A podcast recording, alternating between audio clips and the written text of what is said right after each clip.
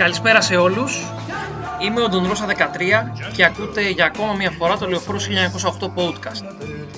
Επισόδιο 3 σήμερα με πάρα πολλές ε, εξελίξεις, με πάρα πολλά νέα γύρω από τον Παναθηναϊκό, νέα τα οποία είναι κατά κύριο λόγο εξαγωνιστικής φύσεως και ταλανίζουν σε μεγάλο βαθμό τον σύλλογο σε διάφορα επίπεδα και στα τρία του τμήματα.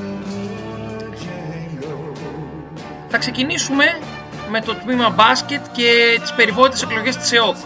Άλλωστε είχαμε υποσχεθεί ότι αμέσως μετά τις εκλογές που ήταν κανονικά να γίνουν χθες, Κυριακή, ε, θα κάναμε το τρίτο, θα, θα κάναμε εκπομπή. Ε, για ακόμα μια φορά λοιπόν είδαμε ότι ο Λευτέρης Αυγενάκης ε, έκανε το θαύμα του και μέσα από πραξικοπηματικές διαδικασίες βάζοντας μπροστά την Επιτροπή Λοιμοξιολόγων για τον κορονοϊό ακύρωσε τις εκλογές ε, στη Λεωφόρο ε, με σκοπό να κερδίσει χρόνο και να προσπαθήσει να ανατρέψει το αποτέλεσμα μέσα από την ηλεκτρονική ψηφοφορία. Μάλιστα είδαμε σκηνές ντροπής περιμετρικά του γηπέδου της Λεωφόρου ε, με ΜΑΤ και ομάδες Δίας να περιφρουρούν το γήπεδο και να θυμίζουν σε όλους όσους είδαμε τις εικόνες αυτές άλλες εποχές, μαύρες για τη χώρα, μαύρες για την δημοκρατία και σε καμία περίπτωση εικόνες που να τιμούν και να πρεσβεύουν μια θεωρητικά σύγχρονη δυτική ευρωπαϊκή χώρα.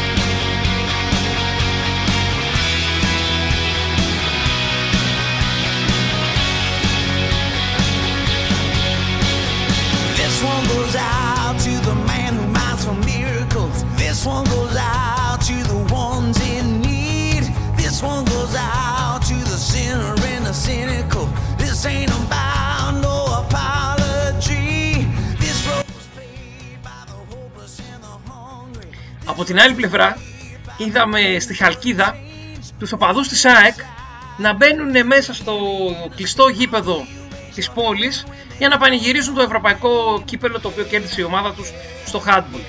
Εκεί αστυνομία δεν υπήρχε. Εκεί περιφρούρηση δεν υπήρχε. Μόνη περιφρούρηση χθες στην Αθήνα ήταν στα τούβλα της Λεωφόρου. Και λέμε στα τούβλα γιατί πάρα πολύ απλά δεν υπήρχε άλλος άνθρωπος. Δεν υπήρχε κανένας εκείνη τη στιγμή στο γήπεδο για να πάει να στήσει κάλπες και να διεξάγει εκλογές. Οι εκλογές της ΕΟΚ λοιπόν αναβλήθηκαν και αναμένουμε να δούμε ποιες θα είναι οι επόμενες κινήσεις ε, από την ε, πλευρά των κυρίων ε, Παπα-Νικολάου, Λιόλιου και του Παναγιώτη Φασούλα και αναμένονται οι εξελίξεις με ιδιαίτερο ενδιαφέρον.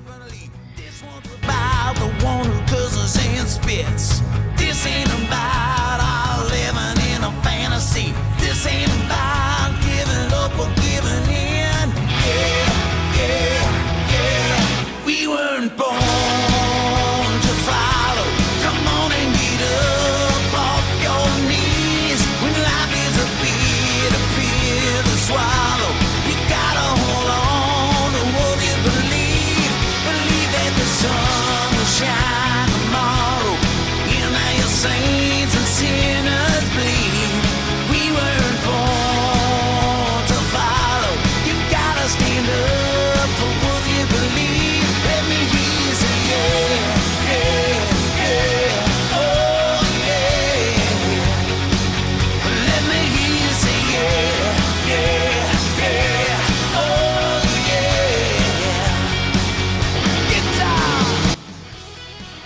Ζήτημα το οποίο από το βράδυ του Σαββάτου ξεκίνησε να απασχολεί τον Παναθηναϊκό έχει να κάνει με την αναβολή της Γενικής Συνέλευσης του Εραστέχνη με αφορμή την κοινή υπουργική απόφαση με την οποία απαγορεύονται οι εκλογοαπολογιστικές διαδικασίες συλλόγων που να απαιτούν την παρουσία πάνω από άνω των 150 ατόμων. Αυτό έγινε με σκοπό να μπλοκαριστούν οι εκλογές της ε, Ελληνικής Ομοσπονδίας Καλαθοσφαίρισης αλλά ταυτόχρονα επηρεάζει και την Γενική Συνέλευση του Εραστέχνη Παναθηναϊκού. Την επηρεάζει γιατί πάρα πολύ απλά ε, αναμένεται να ψηφίσουν πάνω από 500 άνθρωποι για το αν ο Παναθηναϊκός θα μετακομίσει στο Βοτανικό και ταυτόχρονα θα γκρεμιστεί η Λεωφόρος. Ε, οπότε αυτό το στοιχείο αλλάζει τα δεδομένα. Εμείς με την, μέσα από την αρθρογραφία μας αναφέραμε ότι δεν υπάρχει περίπτωση να γίνει η Γενική Συνέλευση, όχι λόγω του κορονοϊού, αλλά γιατί, γιατί πάρα πολύ απλά η κυβέρνηση, ο Δήμος Αθηναίων και η ΠαΕ Παναθηναϊκός δεν είναι σε καμία περίπτωση έτοιμοι να προχωρήσουν τις διαδικασίες για την κατασκευή ποδοσφαιρικού γηπέδου γιατί πάρα πολύ απλά τα λεφτά τα οποία μας λένε ότι είναι κλειδωμένα για τη χρηματοδότηση του ποδοσφαιρικού γηπέδου πολύ απλά αυτή τη στιγμή είτε δεν υπάρχουν είτε είναι στον αέρα.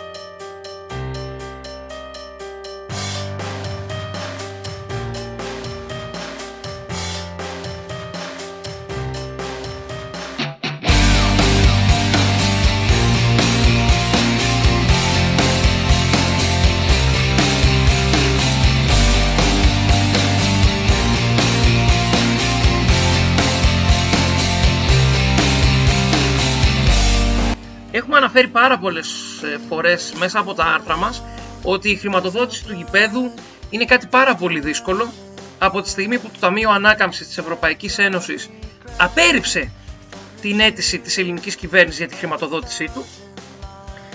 Το πρόγραμμα δημοσίων επενδύσεων με βάση τα τωρινά στοιχεία δεν επιτρέπει την ε, χρηματοδότηση του γηπέδου, δεν την έχει εγκρίνει η λίστα με τα έργα τα οποία θα χρηματοδοτηθούν μέσα στα επόμενα τρία χρόνια ε, δημοσιοποιήθηκε και μέσα σε αυτήν δεν περιλαμβάνεται το έργο της κατασκευής του ποδοσφαιρικού γηπέδου.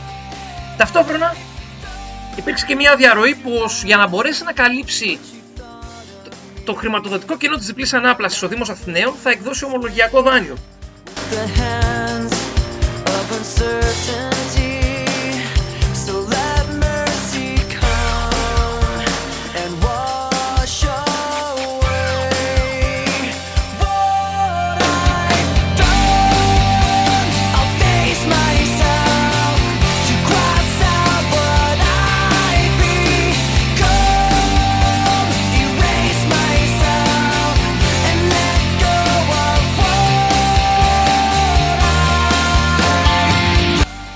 Εμείς απλά θα υπενθυμίσουμε ότι ο ίδιος ο Δήμαρχος, ο Κώστας Μακογιάννης, είχε πει ότι η χρηματοδότηση είναι κλειδωμένη από το πρόγραμμα δημοσίων επενδύσεων.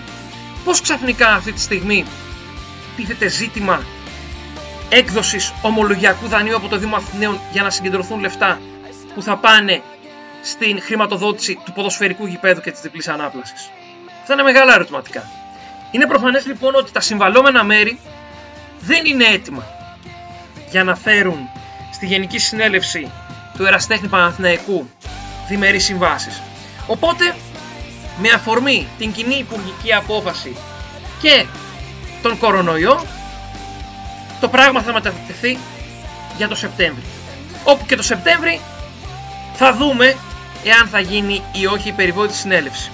Εμείς απλά να επισημάνουμε ότι η Γενική Συνέλευση ήταν να γίνει κανονικά το Φλεβάρι, αλλά λόγω του lockdown μετατέθηκε για τον Ιούνι και από τον Ιούνι πηγαίνουμε αυτή τη στιγμή στο φθινόπωρο.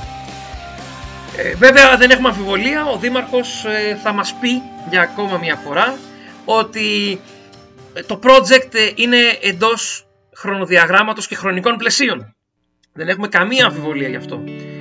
Από την άλλη πλευρά όμως, ως άνθρωποι υγιώς σκεπτόμενοι και ως άνθρωποι που προβληματίζονται καθώς ο Παναθηναϊκός με το θέμα του γηπέδου έχει περάσει του Χριστού τα πάθη είναι λογικό να κάνουμε δεύτερες σκέψεις και το βασικότερο από όλα είναι λογικό να ψάχνουμε.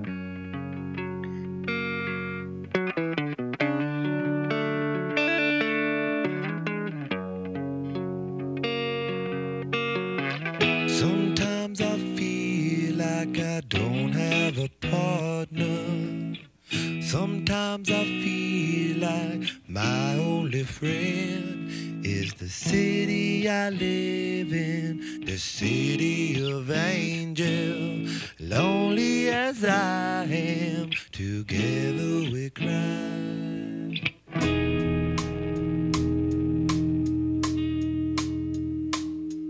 I drive on the streets cause she's my... Σήμερα υπήρξε όμως και ένα πολύ ευχάριστο γεγονός που ήταν ε, η εκπληκτική πρόσωψη του γηπέδου της Λεωφόρου Αλεξάνδρας με τα πρόσωπα του Απόστολου Νικολαίδη, του Γεώργιου Καλαφάτη και του Παύλου Γιανακόπουλου. Αυτή η πινακίδα που υπάρχει αυτή τη στιγμή και κοσμεί το γήπεδο του Λεωφόρου μας θυμίζει για ποιο λόγο ο Παναθηναϊκός δεν πρέπει να φύγει από το σπίτι του. Μας θυμίζει για ποιους λόγους ο Παναθηναϊκός δεν έχει καμία δουλειά να πάει στην εξορία της Αθήνας, στην εξορία του Βοτανικού και να συνορεύει με το προπονητικό κέντρο του Ολυμπιακού στο Ρέντι. Ταυτόχρονα η ιστορία, η ιστορική μνήμη τιμώρησε περίτρανα σήμερα την οικογένεια Βαρδινογιάννη.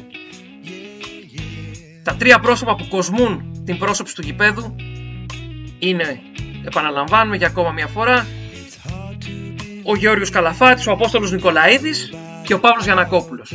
Δεν είναι ο Γιώργος Βαρδινογιάννης.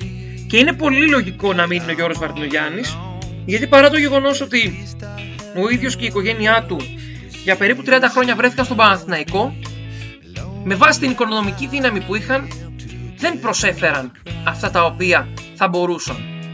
Και άρα ο Παύλος Γιανακόπουλος, ο οποίος έδωσε και την ψυχή του για το σύλλογο, έχει κάθε δικαίωμα να βλέπει το πρόσωπό του από εκεί ψηλά που βρίσκεται, να κοσμεί την ιστορική έδρα του συλλόγου μας.